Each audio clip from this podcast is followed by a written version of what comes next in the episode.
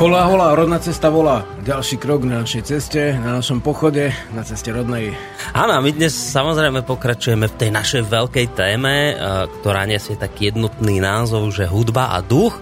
No a dnes ste veľmi dobre viete, tí, ktorí počúvate pravidelne našu reláciu, že dnes teda budeme pokračovať druhou časťou o bicích nástrojoch a samozvučných nástrojoch. No a v rámci toho vám už Žiarislav povie, čo všetko dnes spomenieme.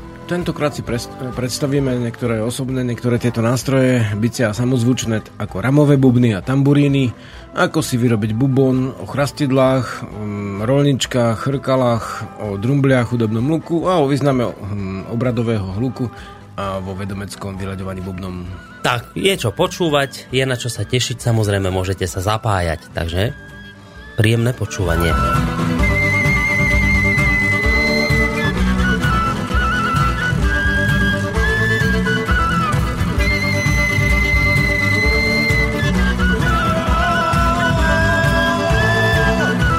Vážení poslucháči, vítajte ešte raz v relácii Rodná cesta. Žiarislava Boris vám v tejto chvíli prinášajú. U nás v štúdiu to už vyzerá ako takého riadneho hudobníka, ktorý sa špecializuje hlavne na bubny, pretože to tu máme plné bubnov, nejakého ozembuchu, ktorý sa podobá na capa, alebo to má na vrchu aj také také nejaké parohy.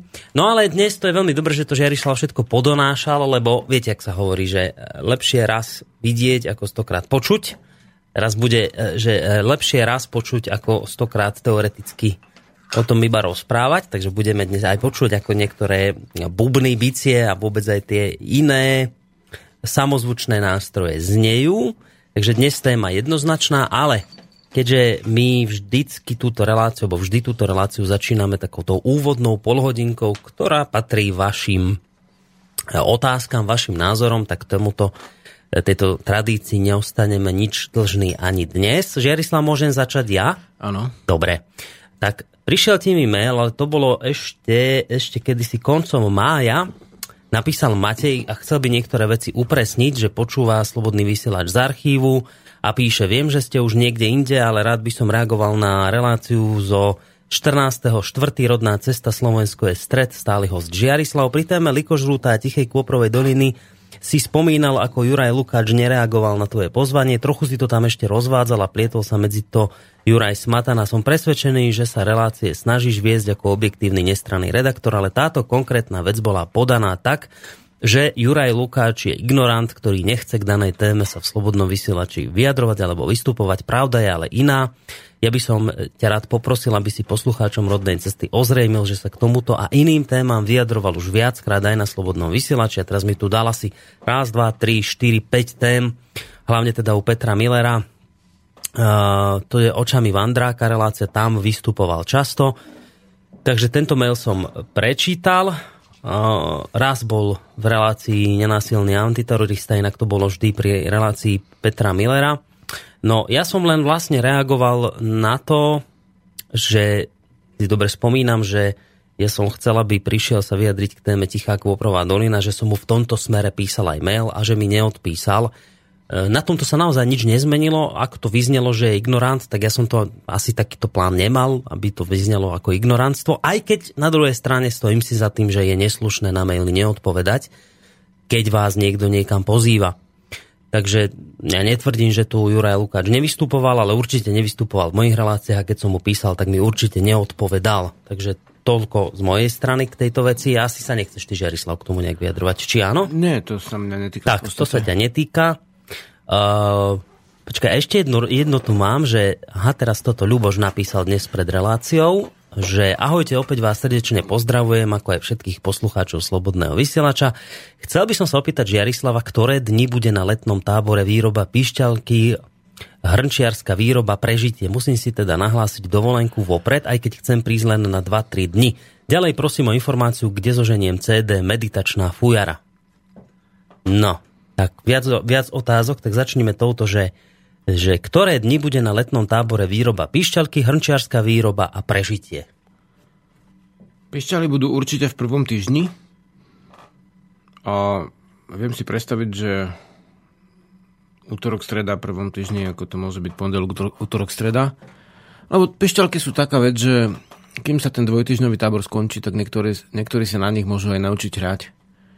Aj takí šikovníci sú, že si vedia vyrobiť a už aj zahrať, hej? Takto, že vlastne hrať ako v rozímaní, teda meditačne na koncovku, alebo aj na inú píšťalu, to sa dá. Uh-huh. To ako v zásade človek robil v rámci výuky veľakrát, že s takými, čo nehrali, ako pracoval, aby, aby sa niečo naučili a nehovorím, že odídu ako hudobníci, lebo za týždeň sa nikto hudobníkom nestane, alebo za dva. Ale sú nástroje, ktoré sa dajú počúvať po 5 rokoch, ako husle, hej. Uh-huh. Keď sa niekto učí a koncovka je v tomto ohľade pomerne e, rýchly a jednoduchý nástroj a tam záleží na uvoľnení človeka a nie natoľko ako na technike. Takže e, v zásade budeme to robiť na začiatku prvého tábora hneď koncovky. Že to bude aký termín? Lebo on si podľa toho potrebuje naplánovať dovolenku. To bude, vieš aj takto z hlavy, že ktorý dátum to je? Vôbec či... netuším, že v ktorý deň sa ten tábor začína, lebo uh-huh. nemám pred sebou, počkaj, možno aj hej, tábory zatiaľ. Ale prvé dny ja mu ešte môžem odpovedať, keď mi to prepošleš aj osobne. No, no, ale... v podstate asi aj na tvojej stránke bude o tom informácie, nie? Prírodné Určite, tábory áno, na medzi. lebo vlastne tieto dni sa, sa to, to dokončievame a ideme rozoslať letaky ešte po Slovensku cez prostredníkov a inak.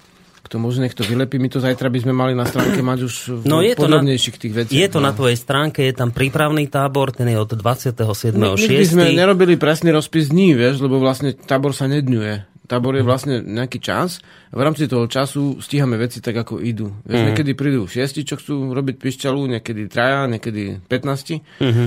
A tiež niekto chce robiť bubon, je kovacká dielňa. Takže záchodu to robíme a vlastne nerobíme tábory na 1-2 dní. V tomto prípade by sme urobili, dajme tomu výnimku uh-huh. a osobnú a osobne sa to dá aj potom dohodnúť. Ale vravím... Ne, neručím za to, že sa urobí presný rozpis, hmm. vlastne ktorý deň čo, lebo uh, ten rozpis, rozpis je, ale je taký orientačný. Taký voľný, Takže, takže ten, ten rozpis pondelok, útorok, streda, dajme tomu koncovky v prvom týždni, toto by som vnímal ako niečo, čo sa dá spraviť. Hej. Aj keby sme sa až tak nesústredili, ak teda niekto príde na tieto dni, tak dostane tie drievka, vrtaky a bude si vrtať. Ale v každom prípade e, už to máš na tvojej stránke zavesené, tam Áno. si to môže pozrieť, sú to prírodné remeselné tábory je tam orientačne napísané, že prípravný tábor od 27.6. do 3.7. a remeslá a prežitie od 4.7. do 12.7.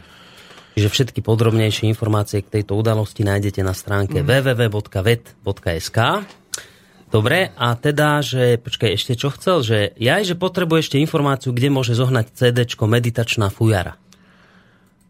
CD s takým názvom, alebo CD, ktoré je také? Neviem. Lebo moje prvé CD sú v podstate pišťali a fujary, teda koncovka, šesťderovka a fujara.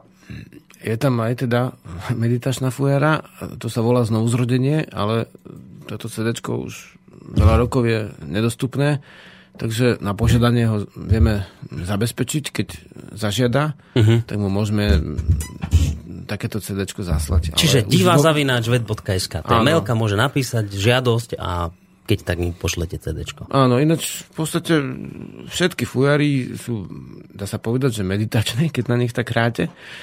A v zásade, ak sa nevyrušíte textami, ktoré sú, dajme tomu, vystredujúce, ako nie sú pohodovské, no tak, tak vlastne akákoľvek hra na fujaru môže pôsobiť meditačne. Mm-hmm. Tie texty, keď sú aj baladické, dajme tomu smutné, alebo o rozporoch, tak vlastne niekedy majú svoj, ne, že niekedy majú svoj význam, ale pri rozímaní, teda latinsky v meditácii, v meditácii uh, hra na fujaru pôsobí blahodárne. Takže tak. Ale CD, ktoré chcem ho získať, teda najideálnejšie napísať na Žiarislavov mail ešte raz divá zavínač A znovu zrodenie, uh, tam sú aj fujary, nielen fujary. Tak.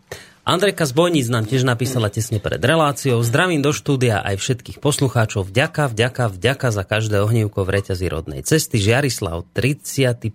trávenie v časníku rodného kruhu zasvetený studničkám. Môžeš prosím k tomuto dňu niečo povedať?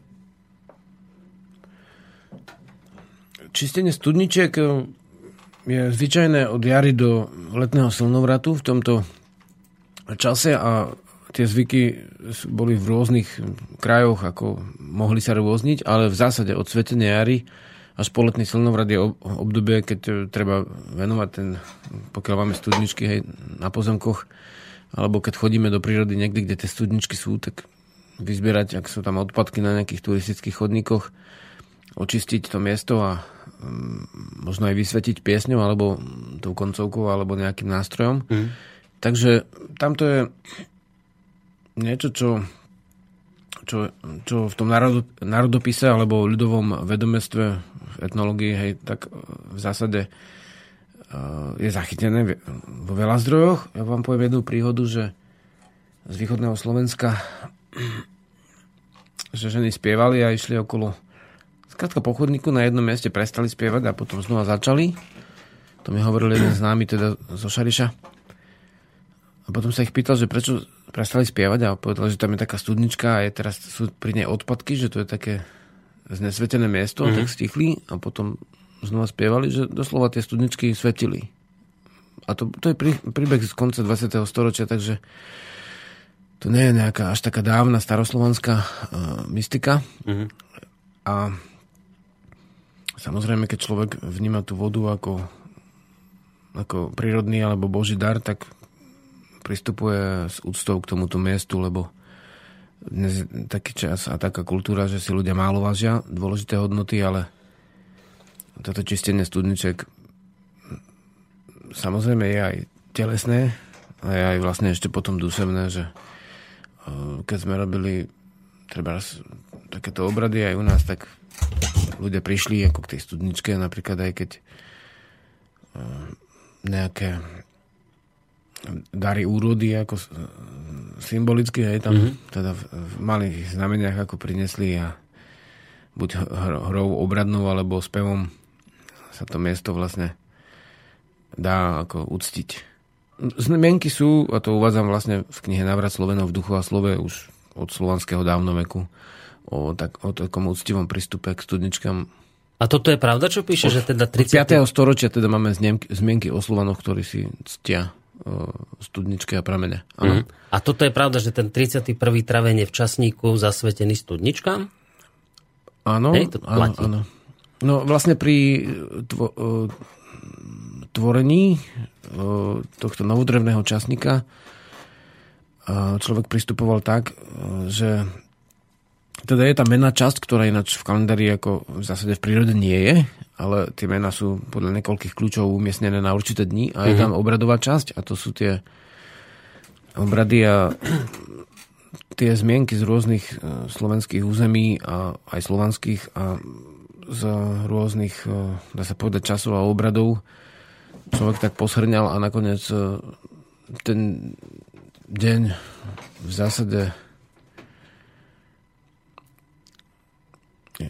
ak je um, určený, znamená, neznamená, že v iný deň sa to nemôže spraviť. Uh-huh. Ale keď ten jeden deň v časníku máme a si ho prečítame, hej, tak na, nám to upriami pozornosť na ten jav uh-huh. a v zásade v akomkoľvek e, čase ročnom je možné tú studničku vysvetiť. 31. traveň to je 31. máj. Áno. A teraz máme, že 2. júna, júna podľa týchto rímskych vecí, jún, jún tak to je v Sloven, slovanskom názvosloví ako? Lipeň. Lipeň, tak máme dnes druhý lipeň. To odpovedáme tomu poslucháčovi a tým, ktorí si žiadali, aby sme vždy aspoň v úvode mesiaca povedali ano. mesiac v tej... Je, je to mesiac slnovratu, vieme, že júno v latinčine môže súvisieť so slnkom, Takže mm, u nás to v tom slovanskom kalendári a slovenskom súvisí s kvitnutím lipy. Uh-huh. Že tráveň a po ňom nasleduje lipeň. lipeň. Dobre, to si zapamätáte.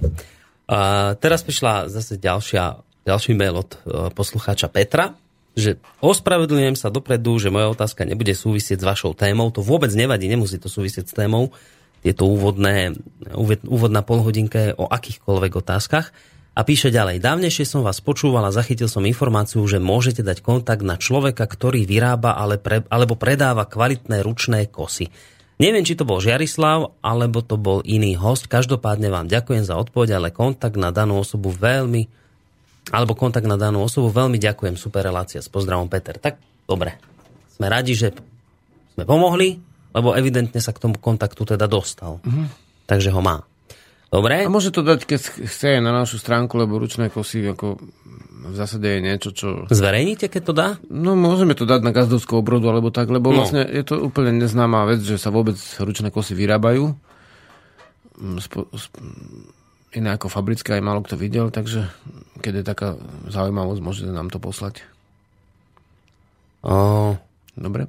toto neviem, čo je. No, tak, áno. Pozerám, lebo teraz sa tu chcem trošku zorientovať, tých mailov je dosť, na moje samozrejme veľké potešenie.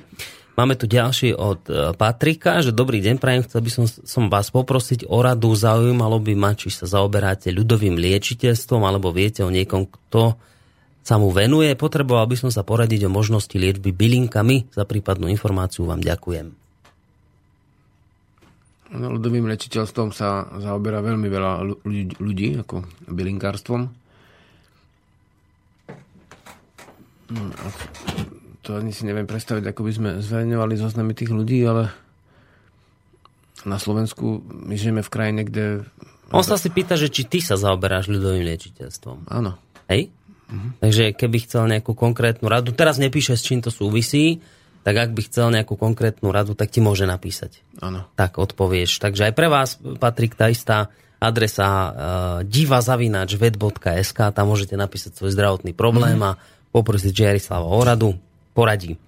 Ďalší mail od Michala. Zdravím Borisa Žiarislava. Je možné pomocou pravidelného tepu na bubne vyliečiť napríklad nepravidelnosť tepu srdca, teda arytmiu? Ak áno, prečo? Ako súvisí pravidelný tep nástroja s tepom srdca? Zaujímavá otázka. Tep srdca súvisí so stavom duše aj tela, čo je vlastne prepojené. A nepravidelnosť alebo latinský arytmia môže mať rôzne dôvody, ale je určitý vnútorný stres, ktorý, vnútorné napätie, ktoré má e, veľa ľudí. Civilizácia je rušná a je plná rôznych jemných aj výrazných tlakov, mm-hmm. tlakov a časových zodpovedností, ktoré ľudia majú od to je strašné, čo ste... Platenie rôznych účtov, ktoré sú dohodnuté a aj niekedy nedohodnuté musíte. A vlastne až po až po vlastne mm, ruchy, ktoré, ktoré sú dobrovoľné, ale ľudia si ich volia. Takže ten stav srdca je veľmi podstatná vec a bubeník je, bubon je vlastne srdce. Každý je vlastne bubeník. Má, má v sebe každý bubeníka a tomu, tomuto vlastne e, tejto veci by s, s, zarad, zaradím to rovno do dnešného vysielania po pesničke. Ako, no, dobre, takže k tomuto sa vrátim. Myslím, že to súvisí s poslednou našou, s posledným s poslednou vetou v titulkovom bloku. Mm-hmm, dobre, takže o k tomuto... vyľaďovaní bubnom, tak tam to máme. Dobre, čiže dobre? k tejto téme sa ešte dnes vrátime, že či je teda možné napríklad liečiť arytmiu uh, hrou na bubny, ďalší mail. Dobrý deň, s priateľom sme posledné dva roky sledovali vaše kroky a vašu filozofiu. Veľmi sa s ňou stotožňujeme a aj naša slovanská história a krv v nás nás primeli vrátiť sa späť na Slovensko z Austrálie. Tak si to predstav, mm. že Oni sa vrátili z Austrálie, to je neuveriteľné. To, toto samo o sebe je úžasné. No ale ten mail pokračuje ďalej, že je to nášmu srdcu blízke. Sme v rodnej hrúde dva mesiace a budujeme si našu usadlosť sme veľmi spätí s prírodou, preto chceme všetko budovať z prírody a v súlade s ňou. Chcela by som sa pridať do vášho listu oznamovania vašich pripravovaných akcií. Dúfam, že sa na letnom slnovrate stretneme a spoločne budeme zdieľať hodnoty našich predkov, ktoré sú stále v nás. Ďakujem za prijatie a chvála nám. Hm, tak Ty posielaš nejaké také listy ľuďom, že, či, či to, že by sa chcela pridať do vášho listu oznamovania vašich pripravovaných akcií? Áno, vedomecké listy. Tie dlhý čas nevychádzali, odkedy sme začali veci zverejňovať na internete, tak e, sme zistili, že je to vlastnejšie ten internet, ako rozosielať poštou vlastne e, letakový časopis. Uh-huh. Ale mm, je dosť pravdepodobné, že vyjdú vedomecké listy pred týmto slnovratom. To bolo nejakých viac ako 60 e, častí vlastne tých, tohto časopisu.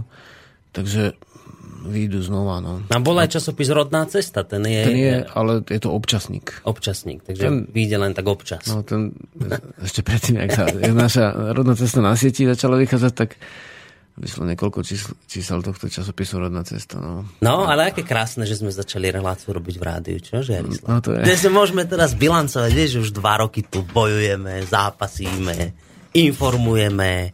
To je krásne. No, my vlastne asi pred prázdninami ako robíme tú časť možno, že rodnej cesty. No, takže... no a potom cez prázdniny, že uvidíme, že ako to bude aj s tebou, či si dáme prestávku, alebo budeš stíhať, ale to, to dohodneme Vyzerá ešte. to, že tu nebudem chodiť každý týždeň no, určite. Taký občasník budeš cez letné prázdniny. Je to možno, že raz do mesiaca. No. Dobre, aj to sa ešte dohodneme. No a mám tu ešte jeden posledný mail.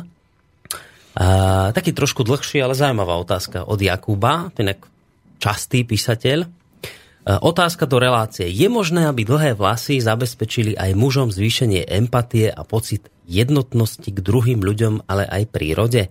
Lebo keď som o tomto poznaní, že vďaka dlhým vlasom mám zvýšenú empatiu, povedal rodinej dlhoročnej kaderníčke, tak odvtedy nezdvíha telefón. Odkedy mám dlhé vlasy, ako keby sa vo mne prebudil ďalší zmysel. Pokúsim sa to opísať a následne stručnú otázku do relácie.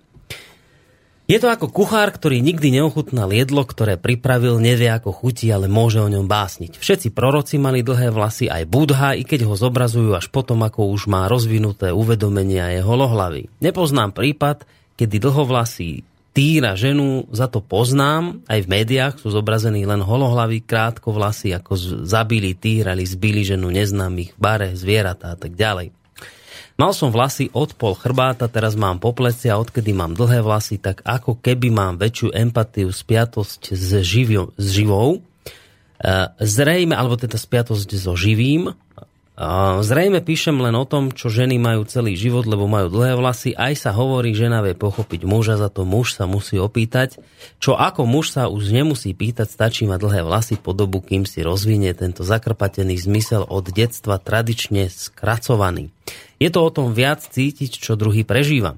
Ďalej o predzvesti napríklad prebleskne myšlienka mozgom, ešte stále neviem rozoznať predzvesť pred náhodnou myšlienkou. Na jednu osobu po pár chvíľach sa s tou osobou stretneme, je to ako upozornenie. Ďalej o realizácii túžby sa stretnúť s osobou s emóciou som myslel na osobu a na druhý deň som ju stretol inokedy po týždni a to sme sa nevideli aj mesiace.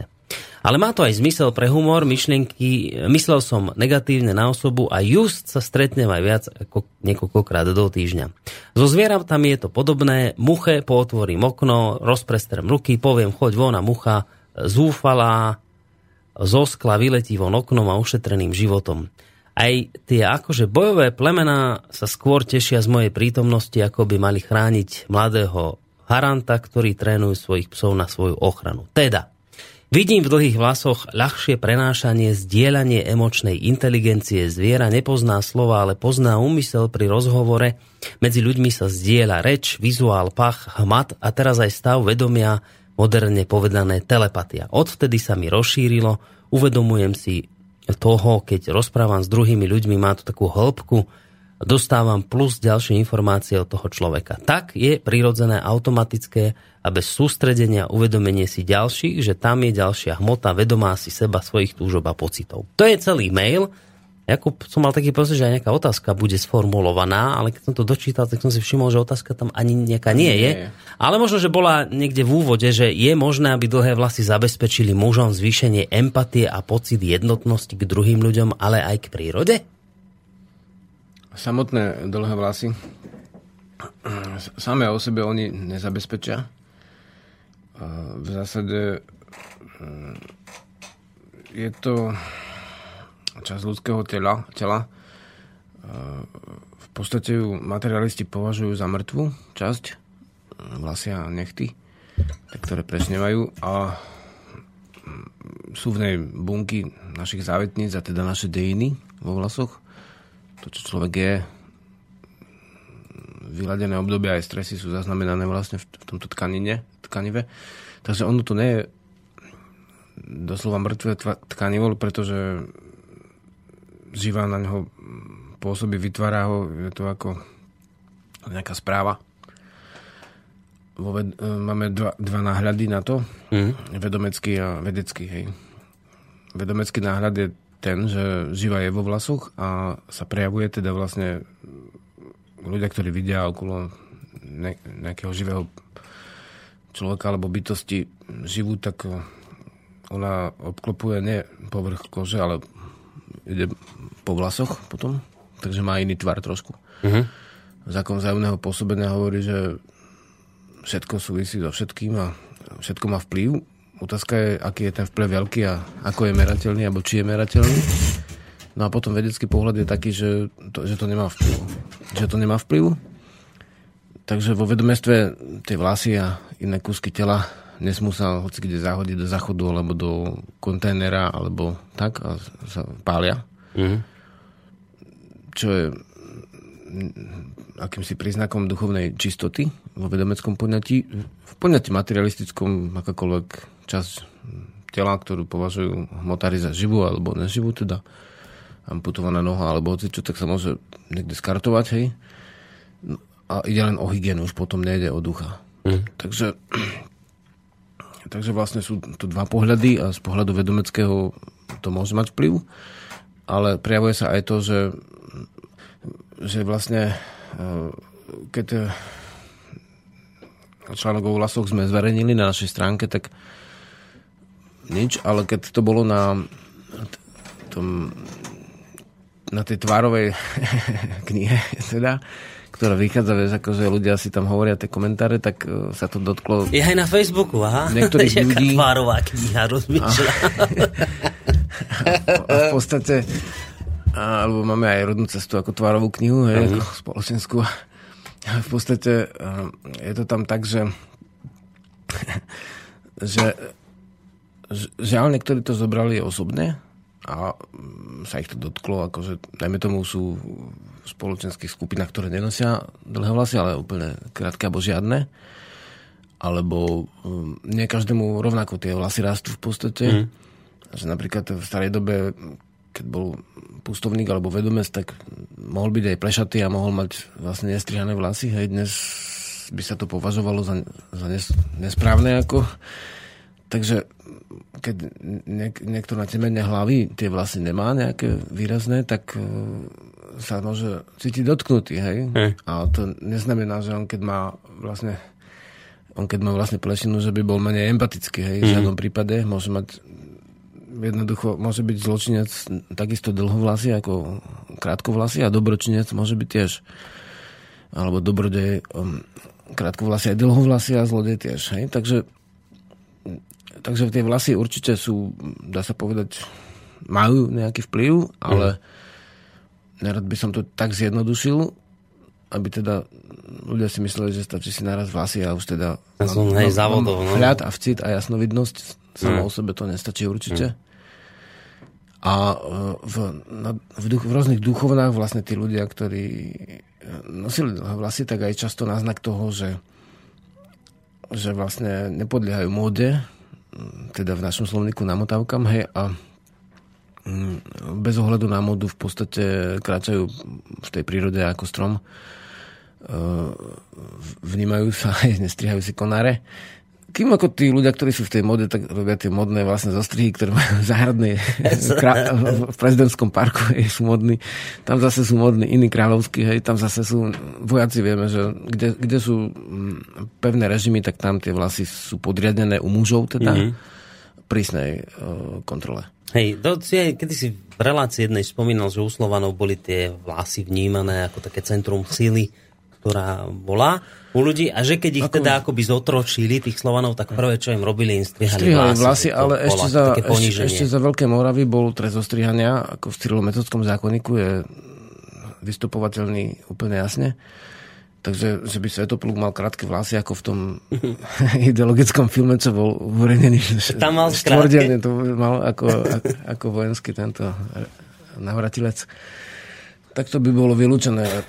Z tej doby je poklica e, nejakého veľmoža, ktorý mal, mal sokola na, na ruke, teda nebol to bežný mm. asi človek a mal ten vlas dlhý, takže na, na, na pleciach, takže je to v tej dobe strihali alebo, strihali alebo rezali vlasy vlastne otrokom. Hej. A potom ešte vlastne napríklad u mníchov, keď opadmal na temene málo vlasov, tak zaviedli... Obstrihal to dookola. Všetkých, ale... aby nemali dlhšie vlasy ako on, hej, ako dôstojník. Takže v zásade um, muselo byť jasné, že, že, že ten teda nižšie postavený uh, jeho účast tomu zodpovedať. Takže v zásade tam sú modné veci v, tejto, uh, v, tejto, v tomto ohľade, a potom môže pôsobiť ako z vedeckého hľadiska niečo ako sugestia, teda si myslíš, že keď si rozpustíš vlasy, tak e, ľahšie vidíš mm. jemné veci. A bez ohľadu na to, či táto sugestia vlastne pôsobí alebo nepôsobí, tak človek vníma, že, že taký ja vie. Ale ne, nerad by som už to ne, ako ďalej no, ťahal pohode. v tomto smere. Dobre, ale ešte som Skratka, chcel... ne, nesúdil by som ľudí podľa vlastne vlasov, lebo potom sa môže stať, že si zmilíte nejakého mnicha v Himalajách s nejakým, mm, dajme tomu, britským fanošikom s palicou v ruke. A to sú úplne, pri tom istom účese úplne rôzne polohy, takisto ako môže mať rôzne polohy dlhovlasý človek, hej, mm. môže byť ústivý a môže byť, len, niekto zase len pícha z neho srší, že má dlhé vlasy a nemá úctu, takže tiež, to, tiež to je rôzne a tie, napríklad aj keď už pri tom, tak tie dredy, keď boli modné, to som poznal človeka, čo si kúpil na Karlovom moste v Prahe vlasy od takého návykového, teda narkomana. A on si tie vlasy dal nadstaviť, aby mal veľké frajerské dredy. A potom uh, on sa stal narkomanom. Si ich vlasov? To bol človek z Trnavy, hej. Uh, on si kúpil od narkomana vlasy, uh-huh. aby teda mal ten modný účest, no. čo v tých kruhoch nosili, tie dredy. No on si ich nadstavil, to si tak ako zašuchoria aj rukami. No. A nadstavia si... A on začal brať drogy. Predstav si takéto veci, že, no, že to sa tak nejak prenieslo? No, nehovorím, vlasy? že sa prenieslo, ale hovorím, že sa to stalo. Uh-huh. Takže vlastne... Taká že záhada to je, že jak sa to mohlo Takže vlastne to neznamená, že bolo empatické, len preto, že mal tie vlasy, a chcem ako povedať pri tom. empatický. Takže, no. takže to, každé zjednodušenie je rizikové v oblasti posudkov, hej? Jasné. Asi tak by som povedal to. Ja som chcel ešte k tomu sa vyjadriť, čo? Ja, vyjadriť, bože, čo to je také slovo. Nie, som chcel zareagovať na to, čo si vrával, že, že ak v tom filme Cyril a Metod bol ten Svetopluk ostrihaný na krátko. Ja som ti sa nejak tak náhodne k tomuto filmu dostal asi dva týždne dozadu je tomu. No, to bolo, to bolo niečo obludné, ten film. To bolo, na môj vkus tak amatérsky urobené tie, tie, tie dialógy boli... Vieš, ja som si, keď som ten film pozeral... Tak si ho predsa pozrel, hej. Po, ale ja som to ne, ne, nebol schopný nejak dlhšie pozerať, som mm, tomu asi venoval 20 minút ale to ti boli také dialógy, jak za socializmu, vieš, keď sa robili také tie filmy, také, vieš, propagandistické, že súdruhovia mali dobre vyznieť, že to, že, o, že oni boli takí úžasní, tí dvaja, tá, tá, také krásne všetko bolo. Hej, ale tak naivne pri tom spravené, že ja sa teda ako ospravedlňujem tvorcom filmu, ak to teda počúvajú, mrzí ma to, ale teda na mňa to pôsobilo naozaj ako mimoriadne nekvalitne spravené Také akože vydarené, ale také propagandistické dielo. Slovania mali tam taký, taký obrad, ktorý sa podobal na nejaký neandertalský. Hej. Napriek tomu, že sú ako záznamy rôzne o obradových miestach. A... Toto som už asi ani nestihol nejak dopozerať. Ja som len odtedy videl, jak oni furt dvaja nič iné neriešili, len to, jak oni už chcú odniesť písmo a tak. No, dobre, to je jedno, skrátka zle to bolo celé. No, počkej, Žiarislav, chyť nejaké CD do ruky, lebo ja som už skončil. Z mojej strany je to úplne všetko pokiaľ ide o ohlasy. A nie, ešte jedna vec je tu. Prišiel teraz mail, ale však môžeš zatiaľ hľadať CD. Vieš čo, poviem ti, e, e, ideš povedať mail, hej, lebo mal som jednu ešte vec, no, drobnú. Len taký kratučký. Jasničko. Teraz napísal Milan, že bude Jarislav na Kežmarskom jarmoku ľudových remesiel o len dva týždne? To sa ťa Milan pýta. Nie. Nebudeš? Nie. Dobre. Dobre, a už môžeš teraz účastniť. E, v podstate takéto vec, že keď si čítal ten ohlas, že nejaký človek, ktorý, ktorého si pozval, tak neodpovedal na mail a človek odpovedal, že sa vlastne t- tento prípad mňa netýka. No pravda, istým spôsobom, akože všetko so všetkým súvisí, beriem to tak, že sa mohlo stať, a sa určite stalo za tie roky, že som aj ja neodpovedal niekomu. A ak sa také stane, lebo my niekedy máme za deň tam 20 aj viac vlastne tých um, napísaných vlastne oznamov, alebo čo nám dochádza na stránku, hej, ved.sk, ako divac ved.sk a niekedy sa stane, keďže ja som nebol asi, za tie tri týždne som bol ráz na sieti a tieto ohlasy mi iní ľudia vlastne potom odovzdajú a ja mm. na nich odpoviem, tak sa celkom môže stať, že aj to určite sa stalo, že som tiež niekomu neodpovedal, ale ak by sa také stalo, tak napíšte znova a hlavne treba uviezť nejaký predmet, ktorého sa dá zachytiť, lebo často dochádza odpadová pošta. Hej, to sú také tie reklamy rôzneho uh-huh. typu a kúpte si tabletky Aj. a takéto uh-huh. veci. Takže vlastne, a schudnite a tak, takže vlastne toto samozrejme neotvárame, ak by ste poslali mi poštu s predmetom, že ako schudnúť, tak si ju neotvorím, ale, ale v zásade nejak to odlišiť, aby to bolo jasné, že to je naša pošta. Hej. Hej. Dobre? Je to naša samozrejme stránka, na, naš, naša schránka, ale aj tak je dobre dať nejaký predmet vždy. Tak, aby sme to rýchlo našli. Hej, hej, hej. Tak, ak, ak je to súrne, tak kľudne aj nájsť si telefónne číslo niekde a zatelefonovať. Tak, nie, nie, nie je Lebo ne, my nechodíme, my žijeme vlastne skoro v lese, hej. Takže vlastne ne, nedá sa očakávať, občas niekto napíše, či môže zajtra sa, na zajtra sa so mnou dohodnú, no tá pravdepodobnosť, že v ten deň si to prečítam, je asi jedna 200. Hej. Táto pravdepodobnosť je úžasne oslobodzujúca.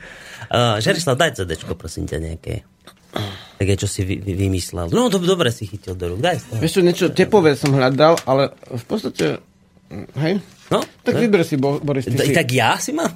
ale ja neviem, ktoré z tohto ja som... je tepová vec. Počkaj. No. To, alebo to posledné je dosť tlakovo tepové. Posledné?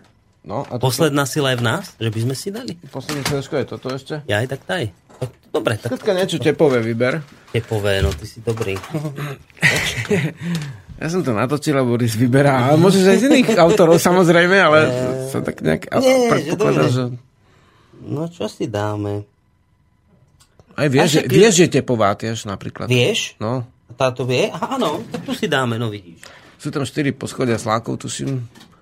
A ešte bicie, čo sú veci, ktoré sa vo folklore vlastne vylúčili, ako náhle, však to povieme. Prišli sláky, tak vytlačili bubny. A tam sa znova priatelia tieto nástroje hudobné. Tak, ideme si hrať. Pesnička Vieš, to je z CDčka pri prastarom dube. Že mala by byť tepová, tak počúvajte.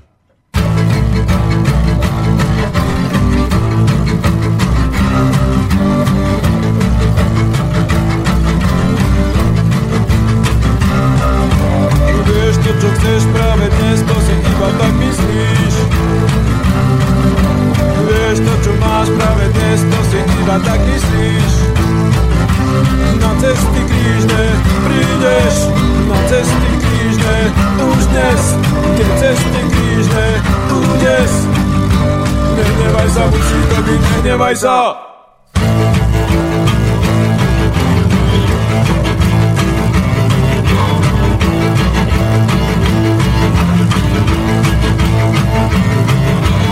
Vieš to, že máš nároky, to si iba tak myslíš. Vieš to, že si bez viny, to si iba tak myslíš. Na cesty krížne prídeš Na cesty krížne už dnes. Tie cesty krížne už dnes. Nenevaj sa, musí to byť, nenevaj sa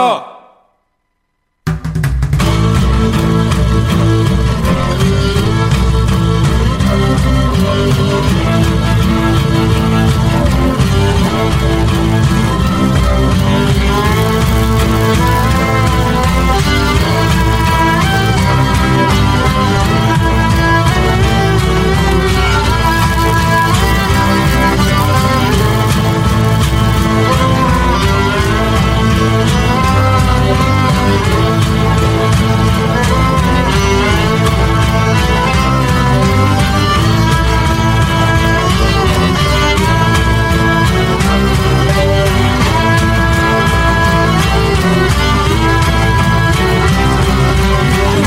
čo chceš, to si iba tak myslíš. Vieš, že si pán plný práv, to si iba tak myslíš. Na cesty krížne prídeš, na cesty krížne už dnes. Tie cesty krížne dnes Nenevaj sa, musí to byť, nenevaj sa Na cesty krížne prídeš, na cesty krížne už dnes Tie cesty krížne dnes Nehnevaj sa, byť, nehnevaj sa! Tak, príjemný dobrý deň, vážení poslucháči, počúvate reláciu Rodná cesta. A ako sme vám stihli povedať už v úvode, dnes to teda bude opäť z toho nášho veľkého seriálu Hudba a duch. A dnes ideme opäť pokračovať tým, čo sme začali vlastne minulý týždeň. Konkrétne sa dnes bavíme o bubnoch a iných samozvučných nástrojoch. Takže, prvá otázka, respektíve také veľká téma, ktorej by sme sa mali venovať, Žiarislav, podľa nášho titulkového bloku, je debata o slovenských bubnoch, doboch a rámových bubnoch a tamburínach. Ako si, ich, počkaj, ako si vyrobiť to bude neskôr.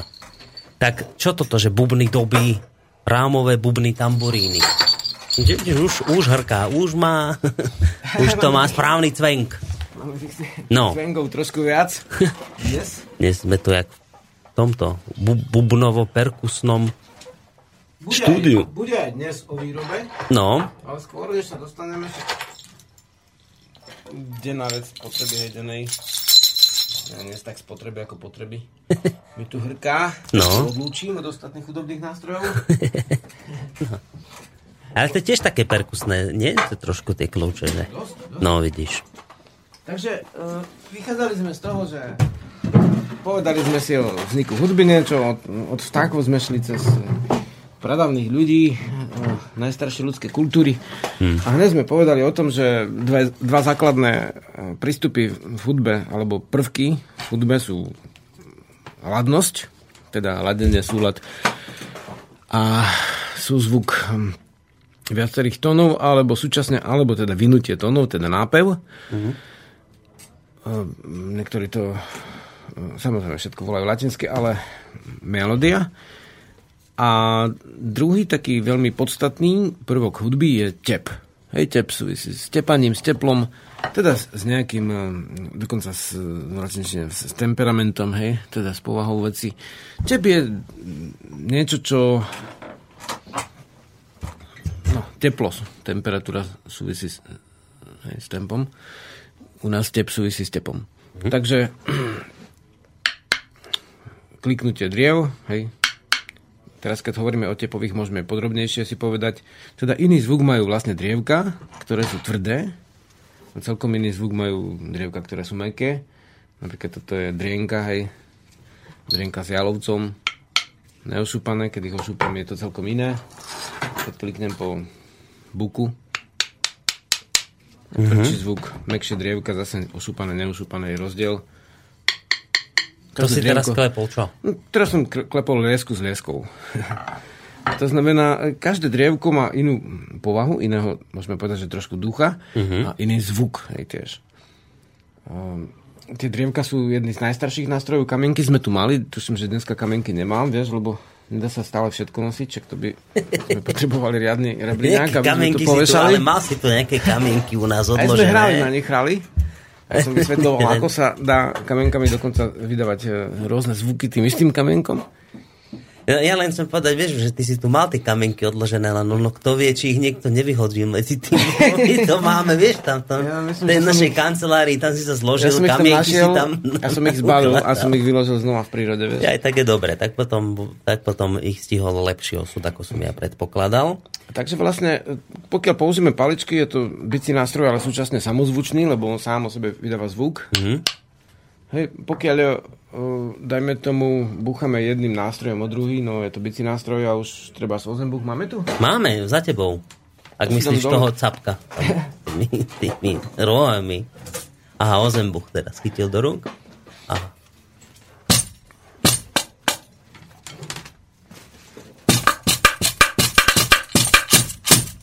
Hej, Ozembuch vydáva vlastne zvuky neza, nezameniteľné. Hlavne, keď ste na drevenej podlahe a buchnete, tak to je mm. taký, taký úplne iný zvuk, ešte také dunivé mm-hmm. sa ozve. Um, také zadunenie, ktoré pripomína, ako keby tá celá podlaha bola bubon, hej, alebo na doskovom podivke ste. No a na ozembochu sú rôzne ako priešky a Hrkálky. aj takú som poznal koledu na spíši, že tí štyria strážcovia štyroch strán, hej, čo ich volajú pastieri alebo valasy v tej kolede a s nimi je starý, ktorý mm, predstavoval ducha rodu, ako roda, alebo nazivný slnovrat, hej, neskôr už no, je zosmiešňovaný, už to nie je uctievaný ten, tá postava. Tak vlastne tí štyria vlastne sa postavili oproti sebe do takého ako keby kruhu, no štyria nemôžu otvoriť kruh, ale utvoria takú svargu.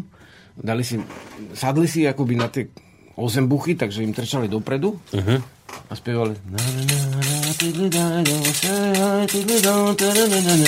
Vieš, a doprevádzali sa vlastne úderom prstov po tých prieškoch, ktoré mali hore na tom ozembuchu nabité, lebo oni môžu byť dole, môžu byť hore. V tej dobe, keď som túto koledu vlastne vydával na dedinách, tak to bolo, to som bol dieťa ešte, tak to boli pliešky od uh, malinovky a od piva. to je, to sú tie vrchnáky. Čo, Tie no? vrchnáky a tie sa vypali, oni vypalili v ohni a prebili klincom. Zo skúsenosti už viem, že je dobre to prebiť väčším klincom a potom to vykývať a menším klincom prebiť na ten oze- ozembuch, aby to teda voľne Voľne. prúdilo a pri tom údere toho ozembuchu, aby vlastne to vytváralo ten žiadaný zvuk. A prečo má tento tvoj ozembuch rohy a podobá sa na nejakého capa? To je vtipne povedané ozembuch skrížený s túroňom, ako s, maskou túroňa. A on môže mať rôznu výzdobu, mali aj niekedy tváre znázornené na ozembuchoch, keď dáte rolničky treba. Toto je síce na nohu zariadenie, ktoré sa dá pripevniť a tanečník potom vydáva eh, pri, pri každom kroku ako zvuky.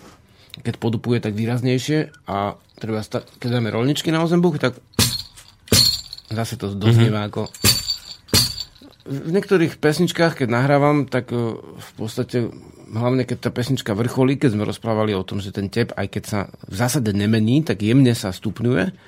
A vtedy, keď dáte hrkali, alebo vlastne tie rolničky a iné samozvučné nástroje ešte do toho, tak dosiahnete e, zvýšené živy. Hej, tým, tým všetkým hrkaním. Uh-huh. To znamená, aj pocit je taký, že sa vám chce tancovať pri tom ešte, keď niekedy aj tleskanie do toho, alebo podupovanie. Takže bežné prejavy zvýšeného tepu v pesničkách, ktorý má za následok zvýšenie také pernej živy, keď sa vám chce tancovať. Ty si najskôr novo tedy tejto našej diskusie zobral do ruky drievka obyčajné a búchal si ich o seba. To bol akoby, pokiaľ ide o bubny, taký ten prvý nástroj bubnový, ktorý začali naši predkovia používať, kedy si veľmi, veľmi, Áno, veľmi áno. v dávnych dobách. Čiže Určite. búchali dve drievka o seba. okrem tlieskania a podupovania, čo sme už tu ukazovali, hej, tak uh, uh, klepanie drievkami a klepanie, uh, klepanie vlastne skalkami, uh-huh. kameňmi, tak uh, bol To boli také prvé bubny. najstaršie nástroje a ja ich dodnes používam, ako v pesničkách mám aj tie kamienky, aj tie drievka. Uh-huh. Používam nás- nástroje vlastne zo všetkých dôb. A... Lebo v každej dobe máš niečo čarovné a one potom, nie že by už neboli zaujímavé, ale ľudia nemôžu hrať naraz na, na tisíc nástrojoch. Napríklad dneska ale na Slovensku, čo máme vlastne rozobraté slovenské, na Slovensku sa nachádzajúce nástroje, tak je okolo 200 nájdených na Slovensku druhov nástrojov. Hej? A zober si, že u starých Slovanov, čo sú úplne vynimočné, že ne- niekto niečo napísal o tomto, tak je nejakých 40 druhov nástrojov dokázaných, vieš, to znamená ich, je Slovanov mohli byť akože 200, Hm. rozumieš, takže nemôžeš hrať na všetko a v určit, každej dobe je v mode určitý nástroj, tak teraz je bica súprava v mode už nejaký uh-huh. čas a vytlačajú vlastne elektrický bubon, hej? Uh-huh. Ale vlastne to, čo v, ryt, eh, v bicej súprave, ako jazzovej alebo rockovej, tak vlastne um, tvorí, da, dajme tomu, Charlestona, hej, tie dva činelky, ktoré sa ovládajú ľavou nohou, alebo hajtka, alebo činely, tak to sú tie samozvučné nástroje, ktoré zvyšujú ten tep a ten mm-hmm. pocit pernosti. A my to vlastne v tejto novodrevnej hudbe to po- používame tak, že práve tie rolničky, rôzne pliešky na ozembuchu, oni toto vlastne robia. A keď som nahrával posledné CD, tak som si spravil bicu súpravu ako novodrevnosť do tých stromov a tento ozembuch bol priviazaný o jeden z bubnov, Aha. ktoré boli všade dokola. A som mal aj šlapací bubon na nohu. A to, to už nebolo vrstvené, ale, ale to bolo robené aj naraz. Vieš? Takže vlastne, No, jasné. bu- že keď si klepeš tú paličkou, tak nepoužil som hajtku, ale som klepal na ozembuch a už tie rolničky zvonili. Mhm. A dobre, teraz, že vraví, že, že najskôr naši predkovia dávni začali klepať drievka o seba, respektíve kamienky búchali, to bol Hej. taký prvý bicí nástroj. A teraz ale ty tu máš aj ten ozembuch, to je tiež nejaká veľmi stará vec, ozembuch, alebo to je už taká skôr novšia záležitosť? Ozembuch je veľmi stará vec a on, je- on je zvláštny tým, že, že máš celý vlastne návod ako v názve. Hej, ozembuch. No. Takže o, ešte keď bol krátky, to voláme bunkoš, ako ten, ktorý, to, čím sa búcha. Uh-huh. Napríklad pri tanci Severné Slovensko a niektoré slovenské končiny uh, boli také, že pri tanci mali tie bunkoše a o, klepli v určitých dobách klepli s nimi na zem a bolo to súčasť tanca. Hej? Takého, aj som to videl na javiskovom nejakom súbore, tuším, už nebudem hovoriť teraz meno, lebo ne, možno, že to nie je až také ani podstatné, ale to je a treba aj na Valaškách, keď tancovali s Valaškami, treba z Gorali, tak mali priešky alebo krúžky, ktoré zvonili hej, na obitých Valaškách. Takže to sú, to sú také pranástroje. Určite taká hrkala, mm, hrkadlo alebo chrastidlo sú tiež jedny z najstarších nástrojov. Boli rôzneho typu, ale ja tu mám napríklad hrkalu, ktorú si, ktorá sa dá sotoviť úplne ľahučko. Aj toto. Mm-hmm.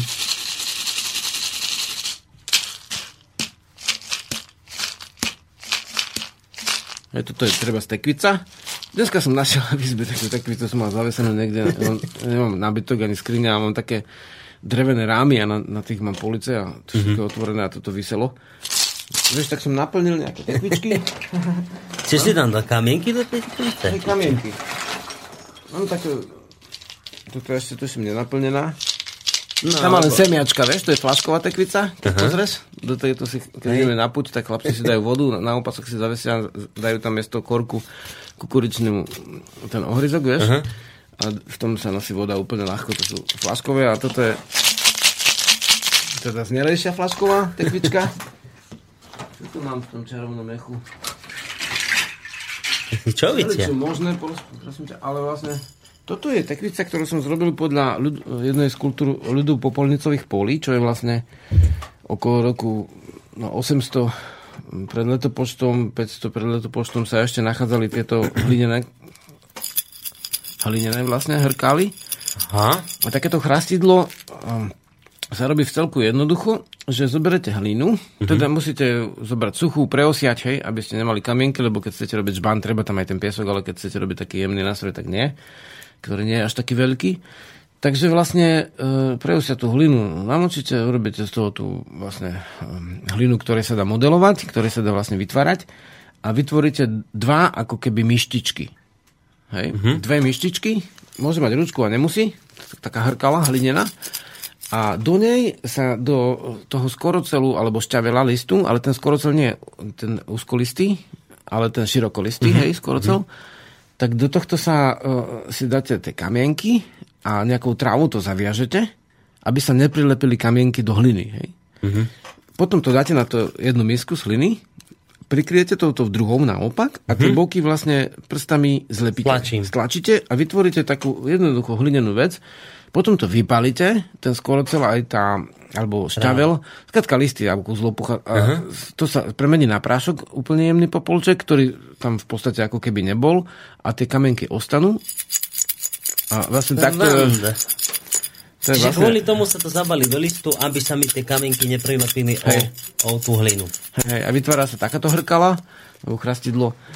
A hrkadlo, to sa môže rôzne volať. Mm-hmm. Potom boli ešte ďalšie takéto um, nástroje samozvučné, napríklad e, na Kisuciach Horave bola taká hrkala, ktorá, ktorá bola ako keby na rukoveti drevenej.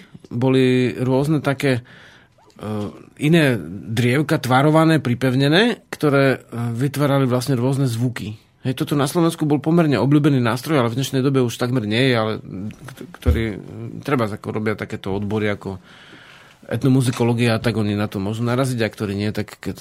v dnešnej dobe je to tak, že keď chceš a hľadáš, tak nájdeš, mm-hmm. takže takéto sa dajú nájsť a pomerne s nami nástroj je rapkač, idem do susednej miestnosti, dobre, aby som ti tu ne, neprerazil membranu. dobre, budeš zobrať rapkača? Počkaj, tak, tak nemusíš za ním ostať, je to len... A? No? Počkajte, Žiarislav normálne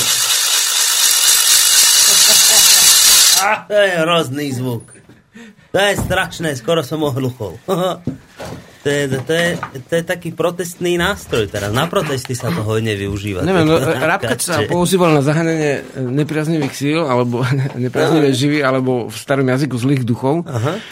Takže vlastne, takže vlastne, keď je nejaký sviatok, tak vlastne, a to, o tom si povieme v tom konečnom um, um, potitule tohto dnešného našho sedenia, alebo teda hlásenia, tak vlastne tam na, m, mm, používa sa ten hluk ako vlastne obradný, ktorý má v podstate v tom vedomí ľudovom ako čistiť priestor, hej? A až po ňom prídu tie ládne veci, že najprv treba vyčistiť priestor, ako keď zametáš. A to zametanie, vieš, súvisí metla s metaním a dokonca mm, vzdialenie aj s metalom, takže to je tvrdá záležitosť, taká metla. Uh-huh. Mačky to nemajú rady. Chrobáky to tiež nemilujú a v podstate pavúci vôbec ne a tých pavúkov síce nezabíjam aj, aj nechávam časť ich diel, ale v podstate niekedy musíte zametať. Hej. A teda, a teda, teda Nechávaš časť ich diel? To je krásne. Toto. Áno, lebo Čiže vlastne hovoríš o tom, že pavučiny majú miesto. A je to ich živnosť, tak vlastne im to nezničím, ale vlastne tie, čo sa nepoužívajú, tie ako áno. Takže vlastne no, každý máme nejakú inú živnosť, tak pavúci majú takúto. Takže tam je to vlastne uh, ten obradný hluk splňal túto úlohu a preto mm. vlastne súčasťou uh, uh, úlohy vedomca alebo šamana, teda keď používame ten výraz nájdený o Evenkov Tungudžov, čo je mm, v Indii sú zase samanity na v, v tých svetohajoch, hej. Indiani toto slovo neznašajú, saman, šaman, keď povieš. Mm. Ne, oni, oni povedia starý otec, alebo tak nejako v tých svojich jazykoch a aj v angličtine, ale nehovoria šaman ako. takže, takže vlastne toto bolo súčasťou aj toho, že vlastne keď niekto prišiel na nejaké, nejaké miesto, tak to miesto potreboval vyčistiť. Uh-huh. A jednak e, samozrejme vyzametáš, pokiaľ niekde príde, že tam nemocný, alebo vlastne človek, ktorý je, dajme tomu, poviem príklad, v dnešnej doby mania, depresívna psychoza, hej, a má tam neporiadok, hej, storočné pavučiny a po zeme sa váľa všeličo, tak vlastne samozrejme, že, že potrebuješ to vyzametať trošku, hej, a tak ako sa vlastne telesne upratuje, tak sa aj duševne dá trošku upratovať, že sa otvorí okno a či už povieš vydymenie alebo obradný hluk, tak vlastne touto hrkalkou kedysi vlastne običli a vytvárali. Ja to používam v liečivých piesňach, tuto, tieto hrkály. Mm-hmm. Vieš, to sú piesne, ktoré sú um, na Slovensku dochované, že mali liečivé texty, tak v tomto zmysle to, to CD dostalo názov liečivé piesne a v podstate tam som použil ten taký dávny spôsob toho akoby čistenia, že vlastne dôležité je používať prírodné tie chrastidla, lebo môžete používať do akýchkoľvek nádob, hej, teda, či je to tekvica alebo hlina, alebo napríklad tu, mám ešte iný nástroj. Boris môže povedať, na čo sa podobá. Čo to je, nejaký roh? A nevidím na to dobre. Čo je to? To je z kozola. Čo je kozol? Kozol to dneska sa volá cap od dobu válskej kolonizácie. V starej ko... slovenčine kozol. Kozol? Je v češtine kozel. Aha, tu máš nejaký roh capa. Tu tu mám iný roh z väčšieho. Uh-huh.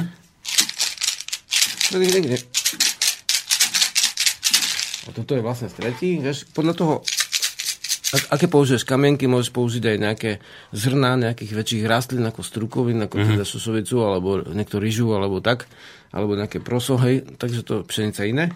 Toto je v podstate... Pozor. Hej, dalo by sa obrazne povedať, že je to rohofon. Mm. Toto v dávnej dobe bolo obľúbené, lebo vlastne lebo tie rohy sú v podstate tulajky mm. a počasie, keď nájdete v lese napríklad kosti, hej, tak niekde No, akože uh, párohy jelene sú plné, sú to ako keby kosti obalené ešte tvrdšou kosťou. Mm-hmm. Tak vlastne tieto bylinožravce, ostatné ako domáce, ako tury, teda krávy alebo vlastne kozie ovce, tak majú tulajky aj kamziky tzv. aj muflony. A to sú vlastne, vnútri je kosť, potom je taká hmota podobná mesu, ale nie prešne pruhovanému, ale také bez tvare a potom je vlastne tá tulajka a počasie to vlastne vyhnie a ostane len to tvrdé. Len Čiže to meso, keď sa ako vyhnie, spráchne... Nie je to meso, to... ale je to taká tkanina. Také, na to keď spráchnivie vyhnie, tak jednoducho to iba stiahneš. Mravce to vyžerú, alebo nejaké roztoče uh-huh.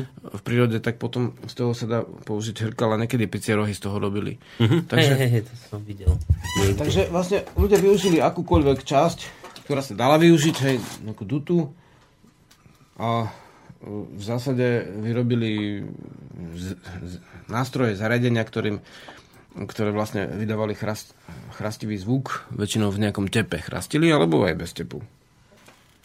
Ešte pri týchto samozvučných nástrojoch by som ukázal, že toto sú rolničky, toto sú rolničky pripravené, pri, pripevnené na inej hrkale, To je Na chrastidlo- čo? Chrastidlo z orecha. Z orecha. Ale to nie je vlásky, to je nejaký taký zďaleka. Veľký, no, taký nejaký. Nie až taký veľký, ale asi ako slepače vajce, hej. No ale tie hrkály si dávam aj keď hráme tak na ten šlapací bubon z dutého stromu, tak vlastne mm, na to zariadenie, ktoré udiera do blany, tak vlastne dám tam malé rolničky a tie rolničky boli, toto sú veľké rolničky, hej. Ešte väčšie. Hej, tie rolničky napríklad u Slovanov boli ako považované za ochranné. Dávali ich aj na konské postroje a tak. V zásade mm, je známe, že keď niekto ide po lese a je tam chlpatý a veľký štvornohý tvor, tak... ktoré sa- Rolničky ho odplašia. Tak hej? vlastne, áno, samozrejme. Takže jednak tak a jednak inak. A rolničky si jak vyrábali, lebo to je komplikované. To sú také kovové duté veci a v nich sú kovové guličky, nie? Hej, Na sú rolničkách. dvoch druhov, ako odlievané alebo kované, tie boli samozrejme drahšie, alebo ako keby plechové dneska. Buď sa odleje rovno takáto časť a spoja sa do, do jednej, alebo mm, v zásade mm, ináč v, v našej archeológii je veľmi známa taká rolnička z Komárna, ktorá má ľudskú tvár ako na sebe, staroslovanská. Komárno bola staroslovanská pevnosť kedysi. A tieto sú práve také, že majú tie ľudské tváre hej, na sebe. A ty si ale nevieš sám vyrobiť rolničky, to si nerobil. Ne, nerobil. No. Tohto roku máme kovackú dielňu, v podstate aj to by sa dalo, ale tiež si musíme vybrať, že čo chceme. Mm-hmm. Sme si povedali, že kresadla budeme robiť tohto roku, mm-hmm. tak nejaké to kresadielko určite spravíme.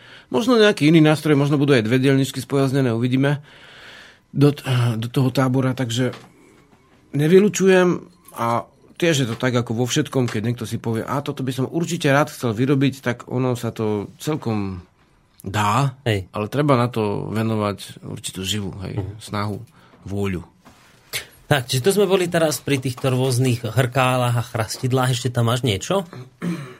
Vyber ešte niečo z tej tvojej kúzelnej tašky. To sú že čo? klapat, klapatka, alebo niekto to volá možno aj kastanedy, ale nie som si istý, čo to je z tej španielskej oblasti.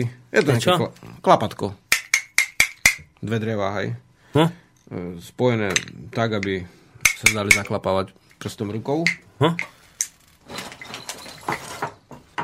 Môžeme používať aj ten označenia z tých domorodých kultúr, ale alebo teda rôznych kultúr sveta a potom ich veľa a tých nástrojov je menej ako tých označení. Hej. Takže toto je zase urobené zo slimačích ulít, chrastidlo. Ježiš, z čoho všetkého toto sa dá? To To je... ľudia môžu, toto je celodrevené, hej, drievko a v ňom uzavreté. Čiže len je drevko a v ňom sú nejaké Hej, kamienky. hej, hej. To si môžete aj podľa tvorivosti, toto je z orechov. To je dosť hlučné chrastidlo. Takže to sú rôzne veci, ktoré keď, dajme tomu, niekto mm, chce využiť a robí ne, nie takú tú bežnú hudbu, ale hudba, ktorú mm, dajme tomu, hej, že tvorí aj v oblasti tých nástrojov. Mhm. Čo viem, tak Andrej Šeban hral na orechy, hej. To Môžeš na čokoľvek, ale keď je to prírodné a nie je to umelé, tak vlastne ty ako keby sa spájaš, ne, ako keby ty sa spájaš aj s cestou, cestou, cez tú hmotu s, s tým javom a s tými bytostiami, ktoré s tým súvisia, treba so stromom. Hej. Tieto, tieto chrastidlá či hrkály, to sa teraz všeobecne tým, lebo to, to sa pýtam, to ja neviem, že to sa teraz tým cudzím slovom všeobecne nazýva perkusie? Áno, perkusie sú všetky tie mm, hluky, ktoré sú väčšinou tepové, teda samozvučné a bicie nástroje spolu. Mhm. To sú tepové nástroje perkusie. Len je to povedané v inom jazyku. Dobre. A tieto perkusie alebo tepové Povedali by nástroje, sme, že tepy, hej. tieto, tieto hrkály a, a chrastidlá a neviem čo všetko, tie boli skôr ako bubny a doby? Či to tak nejak sú, súčasne Chrastidla vznikalo? boli skôr, Hej. už z toho dôvodu, že na to nie je potrebná žiadna výroba ničoho. Mhm. Kým bubon, a to si povieme vlastne po asi už jedinej pesničke, ktorá pôjde, No. tak vlastne prejdeme na bubny. Tak bubny sú v zásade e, pomerne zložitejšia vec, aj keď v zásade úplne jednoduchá, ale potrebujete dutý strom, narovno zrezaný v dobe, keď nebola píla. A potrebujete kožu upravenú určitým spôsobom, hej? A potrebujete navrtať dierky na koliky z pravidla. No, však to porozprávam. Čo sa v kamenej dobe bežne vedelo vrtať aj, sme vrtali pred nedávnom do kosti aj do parohu, takže to sa dá. Tak do dreva sa dá ľahšie, ale stojí to určitú námahu a jednoducho to chrastidlo, keď do niečoho dáte niečo, nejaké drobné kamienky alebo niečo mm, hrkavé, strčíte do nejakej nádoby, ozvučnice akékoľvek, tak to je v zásade ľahšie. Mhm. Aj keď si dáš do, do dlaní vlastne kamienky, tak už ti to hrká. Jasné. Dobre, takže k bubnom a ich výrobe sa dostaneme po pesničke. Čo si mi nachystal? Či nič si mi nachystal? Dáme si ešte z tohto prastarého dubu niečo? Môžeme, ale môžeme dať aj takú pravakejšiu hudbu. Daj. Treba, toto je... O, skús dať niečo také bez slov, aby sme sa vedeli... No a to je ko- ktoré bez slov? V podstate asi tak každé druhé. Hej, tak dám štvrté teda. Čukni štvrté, a keď to neviede, tak bude štvrté. Posuniem. Malo by to ísť. Počkaj. No to chvíľku trvá. 4. Dobre, ideme na to.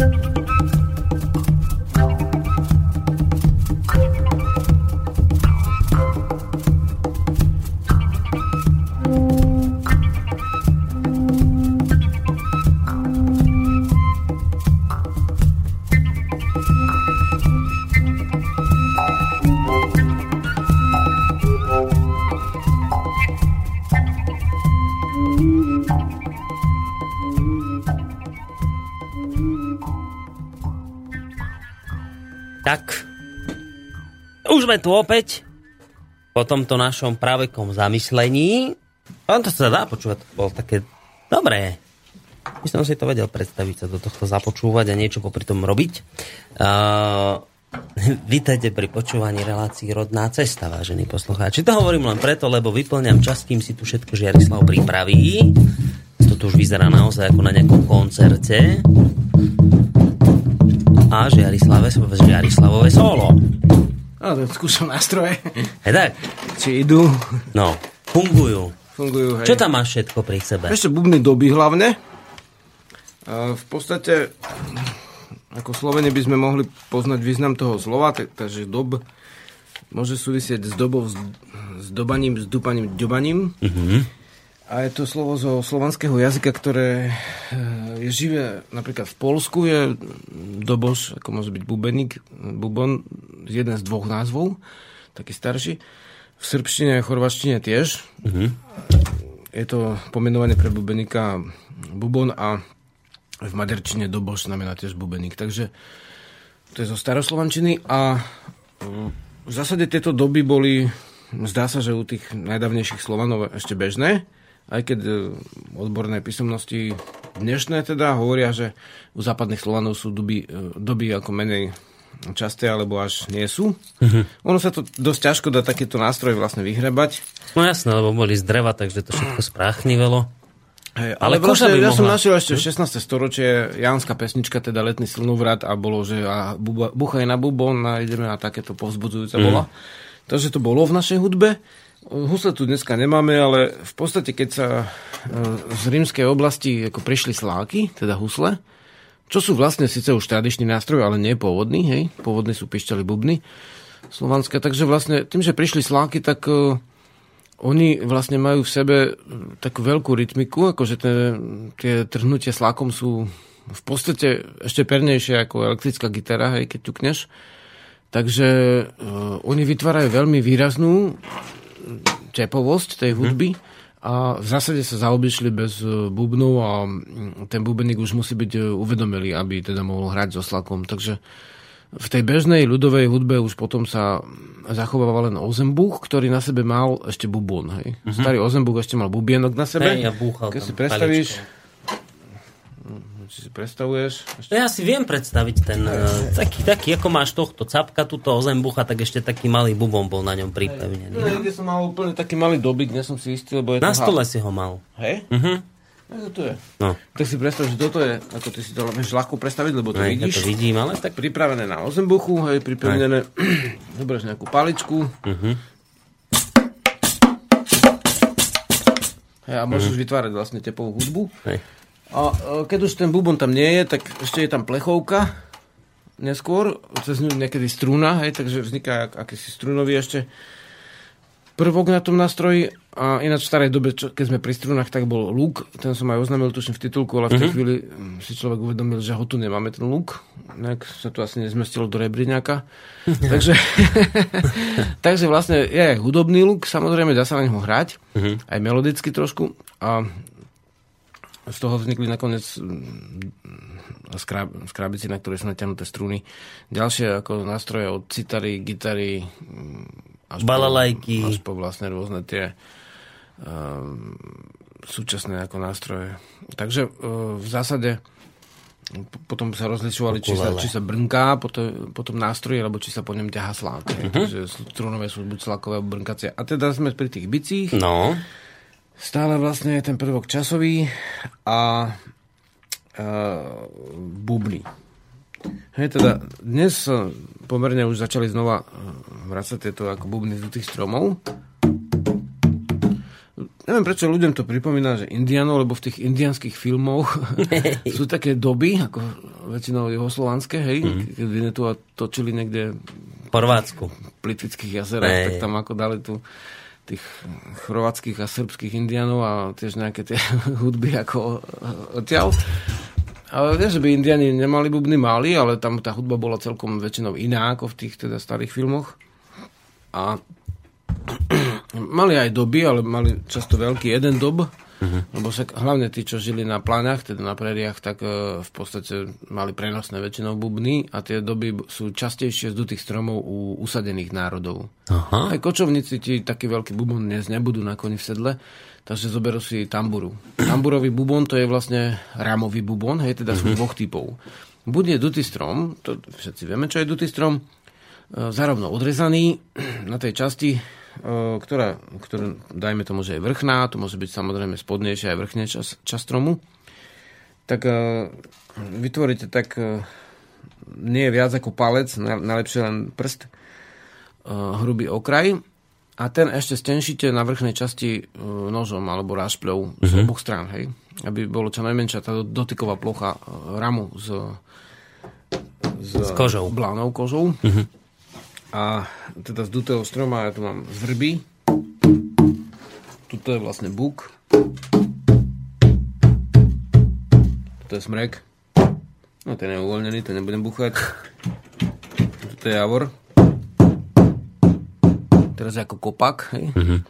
Do stromovej ulici v Trnave vyrúbaný. Takže keď pri oreze vidíte nejaké do tej stroma, tak väčšinou to skončí v tej uh, lepenke alebo nejakom, nejakej brikete Takže vlastne, ak sa dá, tak sa dá dohodnúť s tým, kto je to za to zodpovedný a ten kúsok do toho stroma, ktorý nadobudne úplne inú uh-huh. dôležitú úlohu, tak je dobre zachrániť a na to natiahnete kožu.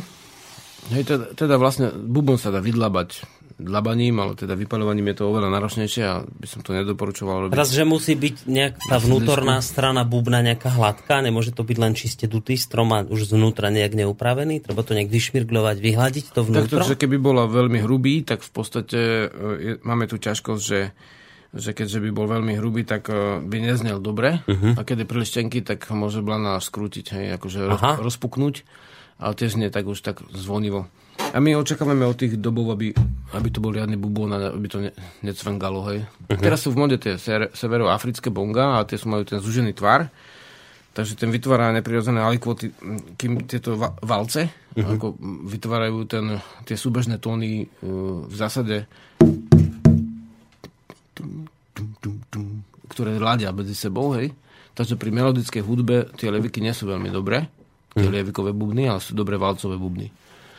Aj preto vlastne aj v roku, ktorý je melodický, vlastne vždy, ale tak vlastne nie je to len bubnovanie, ale je to melodická hudba, tak tam sa používajú valce, aj keď sú tvrdé.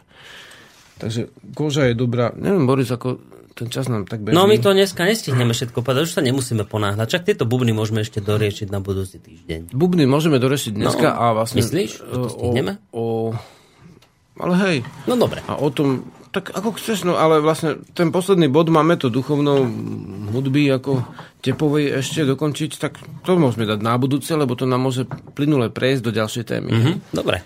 Pri tých takých uh, menej hmotných témach. Takže, takže bubny majú ladenie,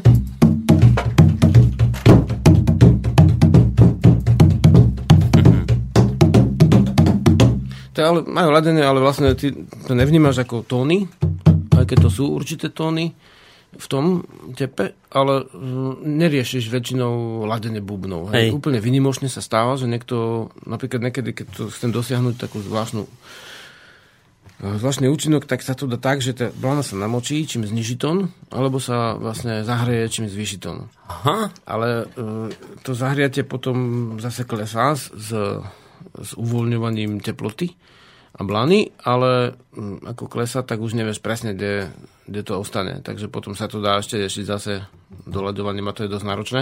A to bežný človek ne, vôbec nemusí riešiť, ani bež, hm. bežný hudobník. Hej, to, tam máš tú farbu,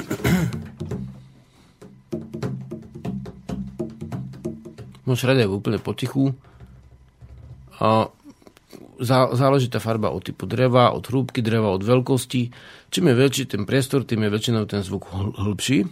Záleží od toho, ako paličkovú dieraš do toho bubna, ak nehráš Na všetkom rukami. záleží. Blána vlastne, čím je tenšia, tým je zvonivejšia uh-huh.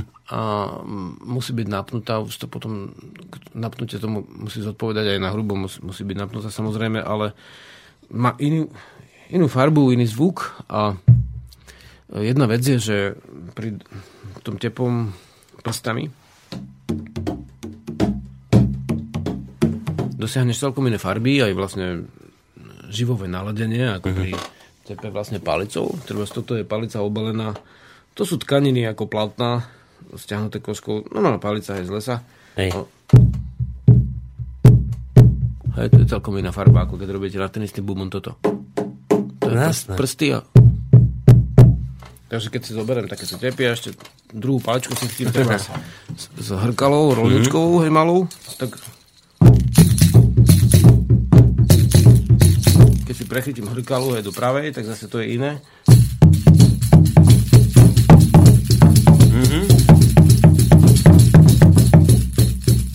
A tej hudby netreba veľa bubnovej, keď hrajú ďalší nástroj, aby nezaplnil človek všetok zvuk, tak Hej. niekedy odzemkový tep, hej, treba asi. Hej, ozemok má svoj tep, aj keď v slovenskej hudbe sa bubon používa len zriedkavo. Vlastne dá sa povedať, že sa skoro vôbec nepoužíva, ak nerátame bubienok na ozembuchu, ale zober si obyčajnú koncovku, hej, so svojou horskou alebo lidickou stupnicou a zober si jednotlivý tep a máš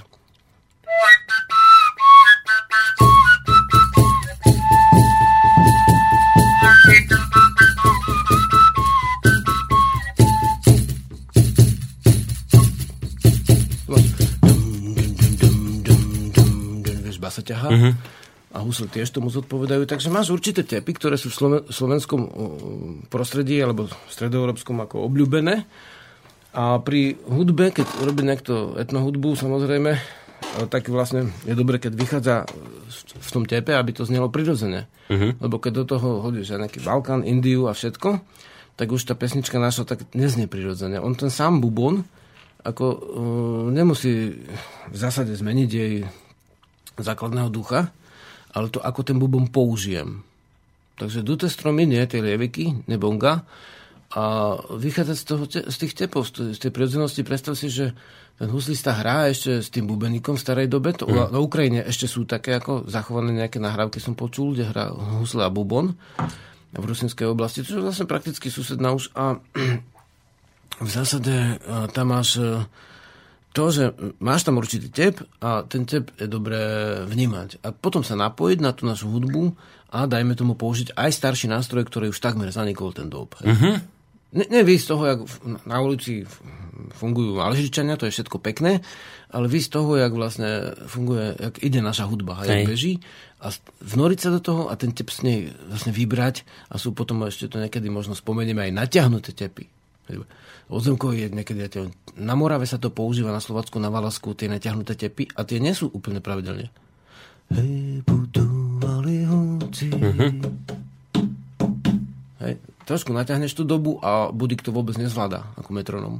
To musí No. robiť živý človek. Hej, to je pravda, že ten by sa pri tom zasekol. No, takže... A ešte som sa chcel jednu vec spýtať pri tej výrobe tých dobov a bu- bubnov, že ono už dnes problém zrezať rovno ten dutý strom do špora. Problém nie je, ale že asi bude ťažkosť s tou kožou, predpokladám. Že tam je to už také, taký väčší kumšt, hej? Niekto, hej, dnes, dnes som riešil taký, taký list, kde sa jeden z nami pýtal na uh, šamanský bubon, že kto vyrába. Šamanský bubon je taký bubon, na ktorý hrá šaman, hej? A v zásade môže to byť ramový bubon, ako je u ľudí zaži, zažité dnes, a môže to byť tiež dob. Že šamanský nie je tvár, ale je účel. Uh-huh. Hej, takže keď vedomecký, v zásade môžete, môžeme povedať, je taký bubon, na ktoré hráte vedomeckým spôsobom a e, boli aj tie ramové bubny v našej oblasti a kedysi si ich robili zo sita. Už keď nemali tú, um, tú, tú, tú bežnú výrobu bubnov zachovanú, tak zobrali nejaké sito, ktoré už bolo roztrhnuté a vieš, akože keď sa, väčšinou sa zahodil celý rám a väčšinou nabili to sieť do nového sita už potom, tak z toho si ešte aj skauti donedávna robili tie ramové bubny, mm-hmm. akože šamanské.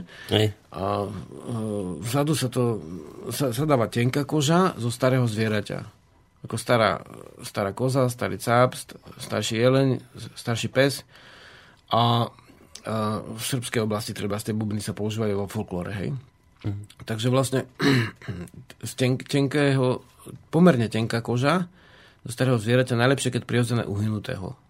Že sa vyžiada tá duša, vyprosí sa tá časť tela zvieraťa, ktoré už uhynulo A z tohto sa to vyrobí nejaké kozlety a keď po- podrezávajú, tak z toho nič nezískate na bubon, hej. Nie, to je veľmi tenká kož. Hej. To by sa aj trhalo a, Čiže musí byť to zviera staré, najlepšie. hej, a uh, aby, lebo čím staršie je zviera, tým pevnejšia koža.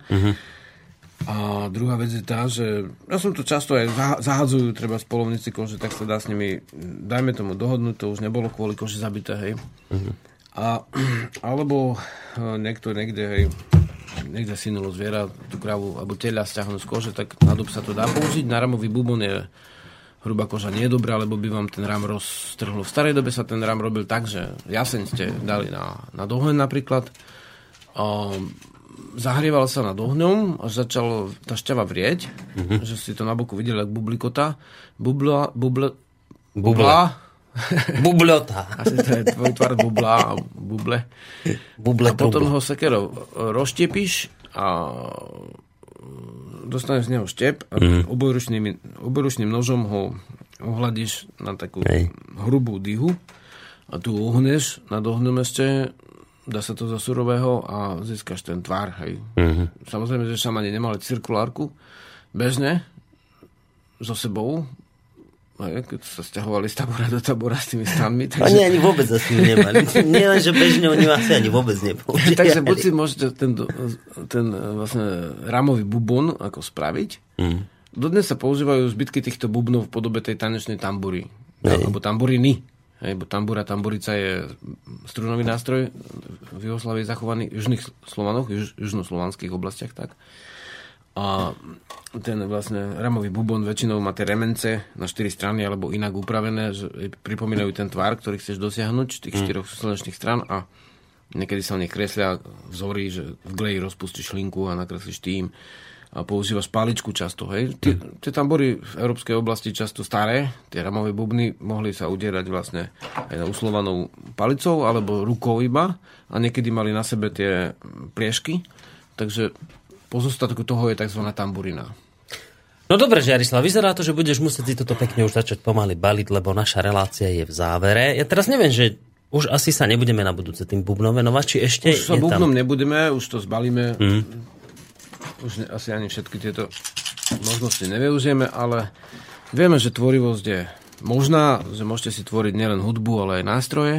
A niekedy aj keď si človek vytvorí len nejaký drobný nástroj a ho dá do tej hudby, už to má tú dušu mm. ako širšiu a už, už vlastne je to niečo, čo si pripravil sám a je to Tak. ďalšia rovina podstate. Takže v tomto smere sa medze nekladú vynaliezavosti ľudí a ak máte radi hudbu a chcete si ju nejakým spôsobom spestriť, spriemniť, tak je to zaujímavé, keď použijete na to prírodné materiály. Žiarislav, ďakujem ti veľmi pekne. Opäť Tak za účasť, za čas, aj za myšlienky, aj za slova. Tak sa stretneme Aj sa pekne. o týždeň. Ahoj. No a my samozrejme musíme končiť, lebo náš program pokračuje ďalej, takže sa s vami lúčia Žiarislava Boris. Živa. Počúvate Slobodný vysielač. Rádio, ktoré vás spája.